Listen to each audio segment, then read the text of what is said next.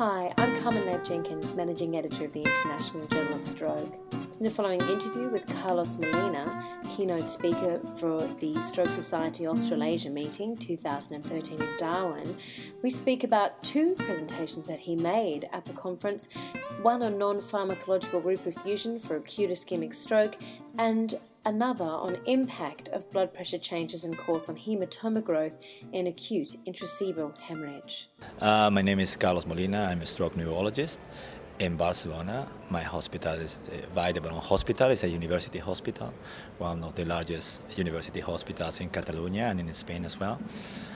And I'm the head of the stroke unit. Uh, it's a big stroke unit uh, with more than 10 neurologists, uh, 10 pers- persons between neurologists and, and resident of neurology and we are very active in clinical trials and in acute stroke therapies development.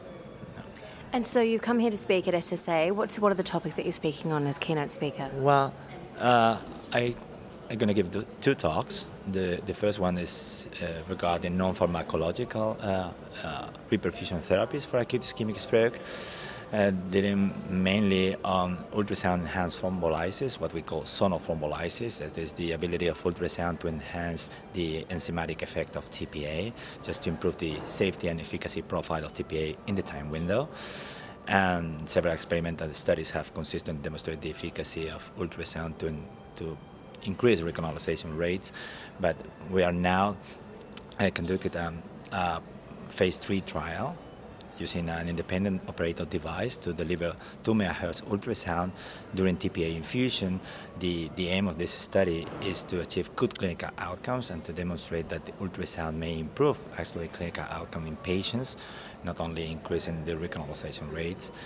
And during this talk, uh, I, would, I would talk about also about other mechanical uh, reperfusion strategies such as thrombectomy, thromboaspiration, uh, primary stenting that are currently under evaluation, especially after the disappointing results of three clinical trials showing no effect of endovascular treatment over best medical treatment on long-term outcome. Uh, however, there is still an equipoise on these uh, therapies because in this uh, negative trials that I just mentioned, uh, there was a lot of uh, failures in trial designs that now are uh, are being corrected in, in new trials that are currently underway. One of those is that we are running in Catalonia in Spain called Revascat, which is a government-sponsored trial aimed to demonstrate that with patients treated with patient, acute stroke patient with a proximal intracranial occlusion documented on, CT, documented on CTA that are uh, evaluated within the first eight hours of stroke onset. In this population, the endovascular treatment plus best medical treatment is better than best medical treatment alone. Part of this best medical treatment patient will receive TPA, find a specific protocol for patients who receive TPA just to identify patients that we call TPA non-responders, uh, those who uh, remain occluded after 30 minutes of TPA uh, bolus.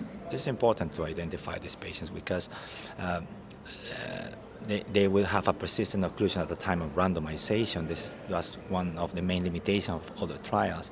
I didn't identify occlusion location before randomization, and some patients have no actual occlusion at the time of, of randomization. And the second talk will uh, deal about uh, ICH, intracranial hemorrhage, predictor of ICH. There are several hemodynamic, hemostatics, and radiological predictors of uh, early hematoma growth, which is the major determinant of mortality in patients suffering ICH. And we will, I will talk about mainly on blood pressure variability in the acute phase of stroke and how we work in our patients. The, we perform a continuous blood pressure monitoring to assess the systolic mean and diastolic blood pressure variability and the maximum values uh, during the uh, a continuous monitoring during the first 24 hours to assess the, the risk of early hematoma growth and poor outcome in patients based on, on different blood pressure uh, parameters. You've been listening to an interview with Professor Carlos Molina from Barcelona, Spain, keynote speaker at this year's Stroke Society Australasia meeting 2013. This is a International Journal of Stroke Stroke Society Australasia collaboration.